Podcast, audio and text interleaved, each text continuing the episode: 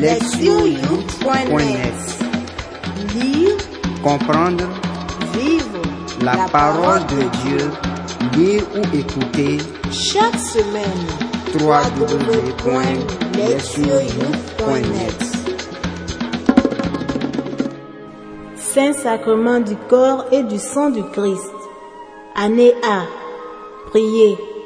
Psaume 147, versets 12 à 15, 19 à 20. Faites Yahvé, Jérusalem, loue ton Dieu, ô Sion. Il renforça les barres de tes portes.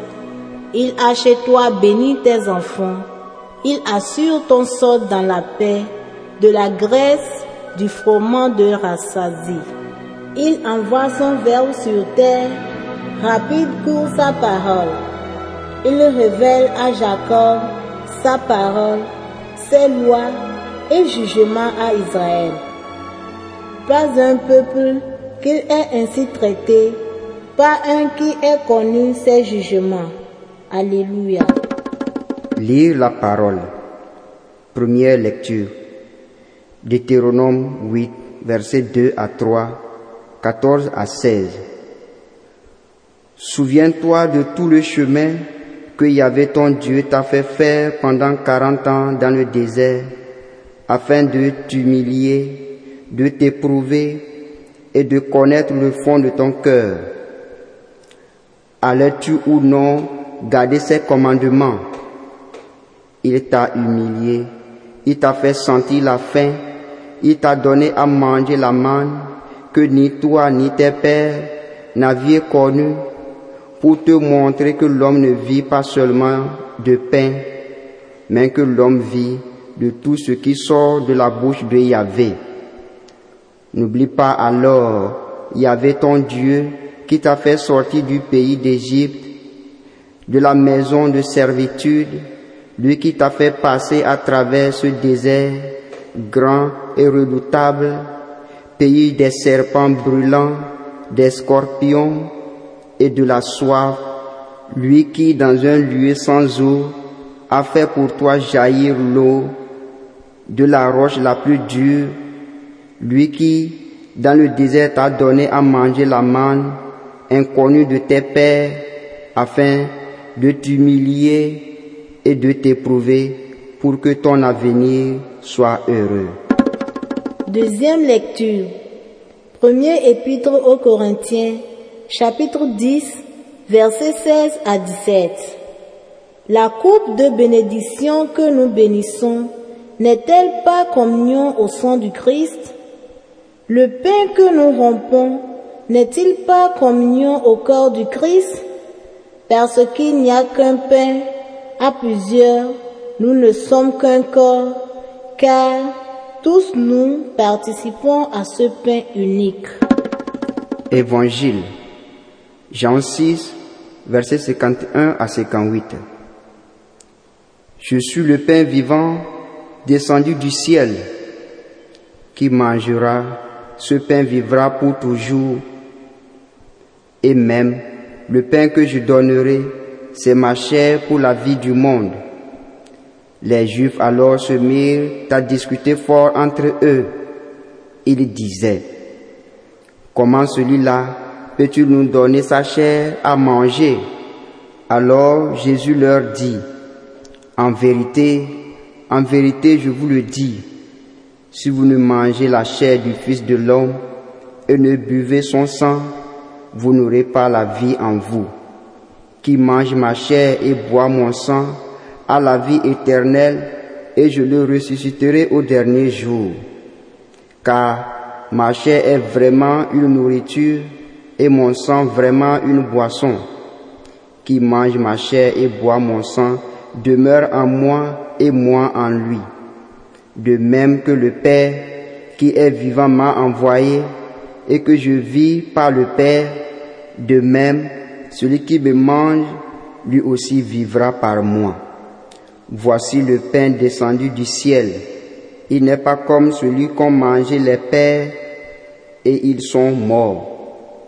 Qui mange ce pain vivra pour toujours. Entendre la parole. Le thème. le pain de communion. Le deuxième dimanche après la Pentecôte est centré sur la présence nourricière de Dieu au milieu de son peuple. Les Israélites ont d'abord fait l'expérience de sa guidance et de sa présence aidante tout au long du périple qui les a conduits d'Égypte à la terre promise. Après être sortis d'Égypte et avoir traversé la mer des roseaux, le peuple est entré dans le désert où il a été confronté à la mort et à la faim. Mais, rapidement, le Seigneur a manifesté sa sollicitude et opéré un miracle en leur donnant le pain du ciel appelé la manne. Cette nourriture était le signe visible de la présence de Dieu et elle cessa lorsque les Israélites entrèrent dans la terre de la promesse. C'est alors qu'ils mangèrent les produits de Canaan. La traversée de cette terre inhospitalière et déserte n'aurait pas été possible s'ils n'avaient pas été nourris du pain donné par Dieu. À la fin de ce parcours difficile, juste avant la traversée du Jourdain, Moïse leur rappela tous ces événements et les exhorta à ne jamais les oublier. Souviens-toi de tout le chemin que le Seigneur ton Dieu t'a fait faire pendant quarante ans dans le désert. Il t'a donné à manger la manne que ni toi, ni tes pères n'aviez connue. Toutefois, la manne n'était pas une nourriture simplement destinée à satisfaire la faim physique. L'expérience d'avoir été nourri par le Seigneur avait pour objectif d'enseigner au peuple la confiance en Dieu, en sa présence et en sa protection. Il ordonna aux Israélites de ne recueillir que la quantité de manne dont ils avaient besoin pour la journée. Ils ne devaient pas faire de provisions ou en garder pour le lendemain. C'est ainsi qu'ils apprenaient à obéir à la parole de Dieu et à mettre leur confiance en lui, qui pourvoyait jour après jour à leurs besoins. Dans les termes même de Moïse, il devait apprendre que l'homme ne vit pas seulement de pain, mais que l'homme vit de tout ce qui sort de la bouche du Seigneur. Le contraste est grand avec les premiers humains qui, dans le jardin d'Éden, mangèrent le fruit transgressant ainsi l'ordre de Dieu. Pour être le peuple fidèle à Dieu, Israël devait apprendre l'obéissance, ce qui lui permettait d'être continuellement nourri par le Seigneur et d'expérimenter sa présence. L'un des problèmes de la communauté de Corinthe vient de ce que certains de ses membres participaient à des banquets dans lesquels la viande qu'on leur servait avait été préalablement sacrifiée à de faux dieux dans des temples païens. Pour certains, ce n'était pas un problème car ils comprenaient qu'il n'y a pas d'autre Dieu que le Dieu vivant vrai. Ils n'avaient pas le sentiment de trahir leur foi en mangeant de la viande offerte à des idoles qui n'existent pas. Cependant, Paul insiste sur le fait que ceux qui ont la connaissance et la liberté intérieure doivent prendre conscience des conséquences possibles de leurs actes.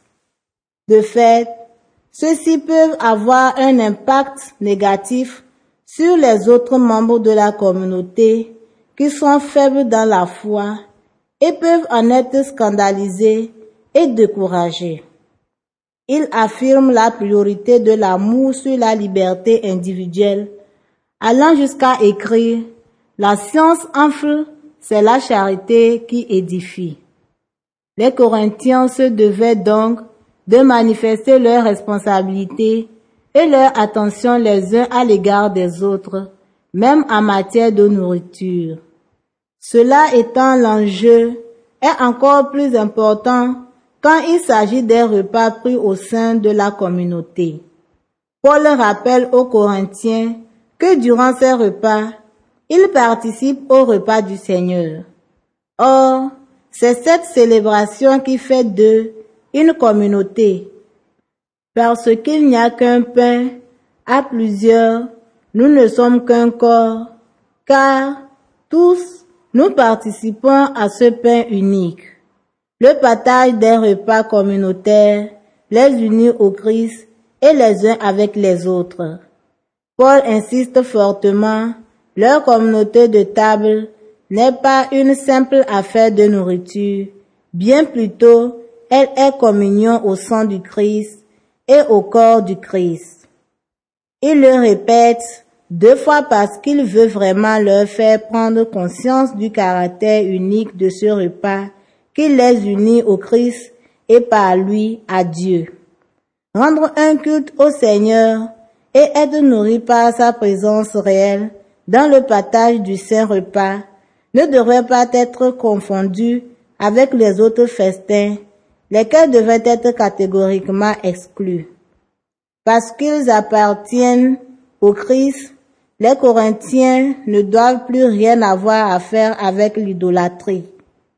L'image du repas et le vocabulaire qui lui est associé domine également le chapitre 6 de l'évangile de Jean. Ce chapitre s'ouvre sur l'accomplissement d'un signe opéré par Jésus. Il nourrit une grande foule sur les bords de la mer de Galilée avec juste cinq pains d'orgue et deux poissons. Le jour suivant, les mêmes personnes excitées par une telle fête suivent Jésus avec un enthousiasme certain jusqu'à Capharnaüm. Espérant peut-être bénéficier d'un autre repas gratuit. C'est alors l'occasion pour Jésus de les instruire sur le sens plus profond de sa mission dans le monde. Il commence par leur parler de la nourriture qu'il donne. Il souligne qu'ils devraient travailler, non pour la nourriture qui se perd, mais pour la nourriture qui demeure en vie éternelle. Certains d'entre eux rappellent le don de la manne que leurs ancêtres ont reçu dans le désert. En réponse, Jésus leur explique clairement qu'il est le pain descendu du ciel. Le don de la manne dont ont bénéficié les Israélites préfigurait Jésus lui-même, qui devient la manne nouvelle, laquelle nous nourrit pour la vie éternelle. L'insistance de Jésus sur le fait de manger le pain qu'il identifie à sa chair est génératrice de toute et de confusion chez les Juifs. Comment celui-là peut-il nous donner sa chair à manger? Jésus dissipe immédiatement le malentendu en expliquant que l'expression manger sa chair et boire son sang signifie d'une manière symbolique qu'il s'agit de devenir un avec lui. Qui mange ma chair et boit mon sang demeure en moi et moi en lui. Cette unité s'accomplit par la foi en lui et a pour conséquence la vie éternelle. Jésus lui-même ne dit-il pas, celui qui me mange, lui aussi vivra par moi. En outre, la personne qui est unie au Christ l'est également avec Dieu. Réfléchissant sur ces paroles, les premiers chrétiens en sont venus à comprendre que ce repas communautaire qu'est l'Eucharistie, la fraction du pain, les unit à Dieu, à Jésus et les uns aux autres. Et il est certain que cette unité se poursuivra même dans la vie éternelle. C'est Jésus qui rend tout cela possible, lui le pain vivant. Il n'est donc pas étonnant que l'Eucharistie soit devenue le centre de la vie de la communauté chrétienne. Dans la première lecture, que l'Évangile montre que la confiance et la foi permettent de recevoir de façon juste la manne, celle que Dieu a donnée aux Israélites, et l'offrande que Jésus fait de lui-même comme pain de vie. Dans notre existence actuelle, cette réponse signifie manger Jésus, autrement dit, être uni à lui. En vivant une vie de foi confiante et en partageant l'Eucharistie, les fidèles sont introduits par Jésus dans la communion avec Dieu. Et comme Paul le rappelle aux Corinthiens, c'est ainsi qu'ils se trouvent unis entre eux pour former une seule communauté célébrant son Seigneur qui a offert son corps et son sang pour la vie du monde. Quiconque y prend part reçoit la promesse de la vie éternelle et peut se réjouir de ce don insurpassable en exaltant Dieu pour tout ce qu'il nous octroie, et cela avec les mots du psalmiste. Faites le Seigneur Jérusalem, loue ton Dieu au Sion. Écoutez la parole de Dieu. La thématique de ce dimanche nous invite à réfléchir sur notre foi dans le don réel que le Christ nous fait dans le Saint-Sacrement. Le cœur du message contenu dans les lectures de ce jour se trouve dans l'offrande volontaire que le Christ a fait de lui-même pour nous. Il nous a donné son corps et son sang pour que nous puissions avoir la vie éternelle. Il nous assure également qu'il nous ressuscitera au dernier jour. En partageant l'Eucharistie, nous sommes en communion avec Jésus-Christ et avec Dieu le Père. Il est très difficile pour notre intelligence de saisir ce que Jésus a voulu dire quand il affirme, car ma chair est vraiment une nourriture et mon sang vraiment une boisson. Mais quand il dit, faites cela en mémoire de moi, il indique clairement que l'Eucharistie n'est pas un repas ordinaire comme nous en partageons à la maison. Elle concerne bien plutôt sa présence et donc un grand mystère. La célébration d'aujourd'hui nous confronte à un défi, celui de croire et de mettre notre confiance en la présence du Christ dans l'Eucharistie, ainsi que de lui rendre publiquement honneur, respect, adoration, vénération et action de grâce. En tant que catholiques, nous considérons que la Sainte Messe est la plus haute forme de prière. Chaque fois que nous y participons, nous sommes invités à prendre part aux deux tables. La première est la table de la parole et la seconde celle de l'Eucharistie. Dieu nous nourrit spirituellement de ces deux façons. Le mot Eucharistie signifie action de grâce. Nous remercions Dieu pour le sacrifice de son Fils unique. Pendant la prière de la consécration, qui reprend les paroles mêmes de Jésus, le pain et le vin ordinaire sont transformés dans le vrai corps et le vrai sang du Christ. Le Saint-Sacrement est vraiment, pleinement et réellement le corps et le sang, l'âme et la divinité du Christ. Chaque fois que nous allons à la messe, nous devons nous préparer à recevoir le Christ d'une manière digne de lui. Saint Paul nous exhorte à nous examiner nous-mêmes pour le recevoir comme il convient. Lorsque nous recevons le Christ sans être en communion avec Dieu et avec notre prochain, nous attirons le jugement sur notre personne. Voilà pourquoi il y a parmi vous beaucoup de malades et d'infirmes, et que bon nombre sont morts.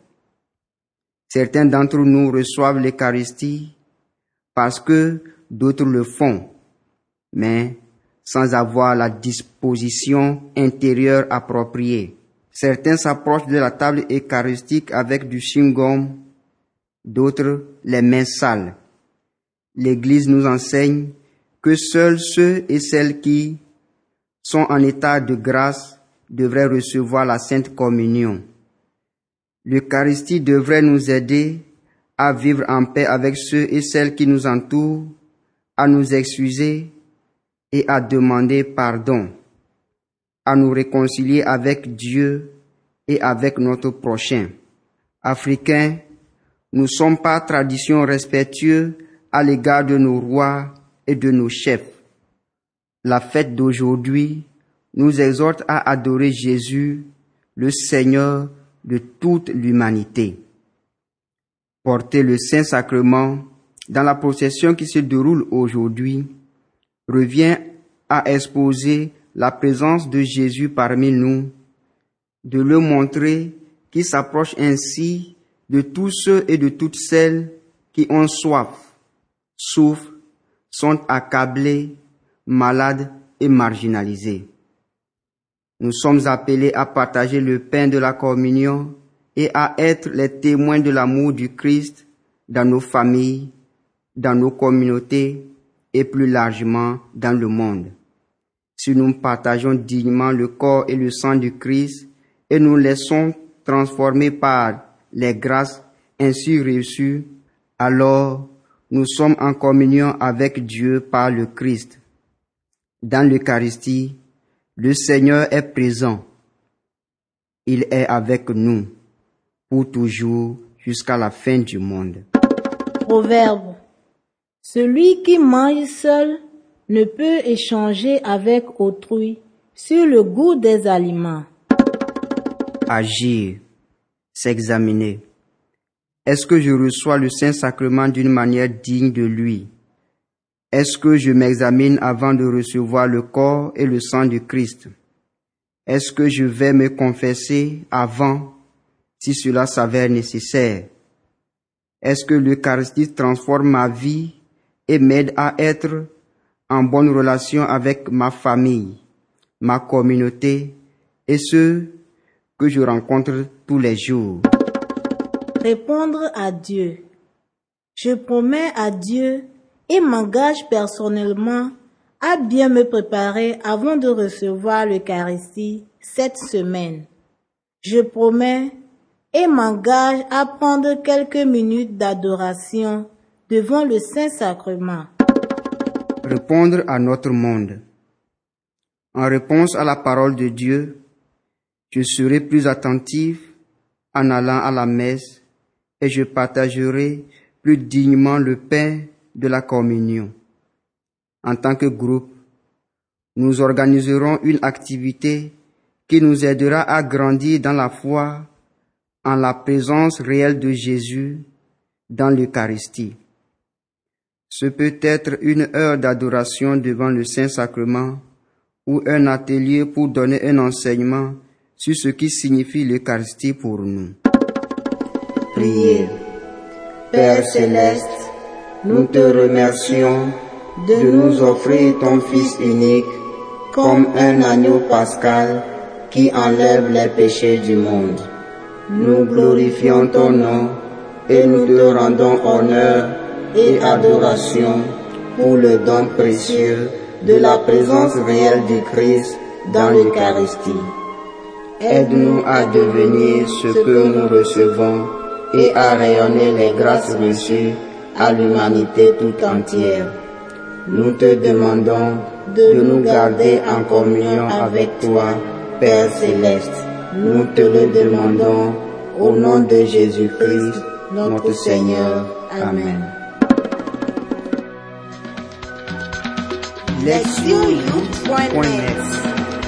Lire, comprendre, vivre la parole de Dieu, lire ou écouter chaque semaine.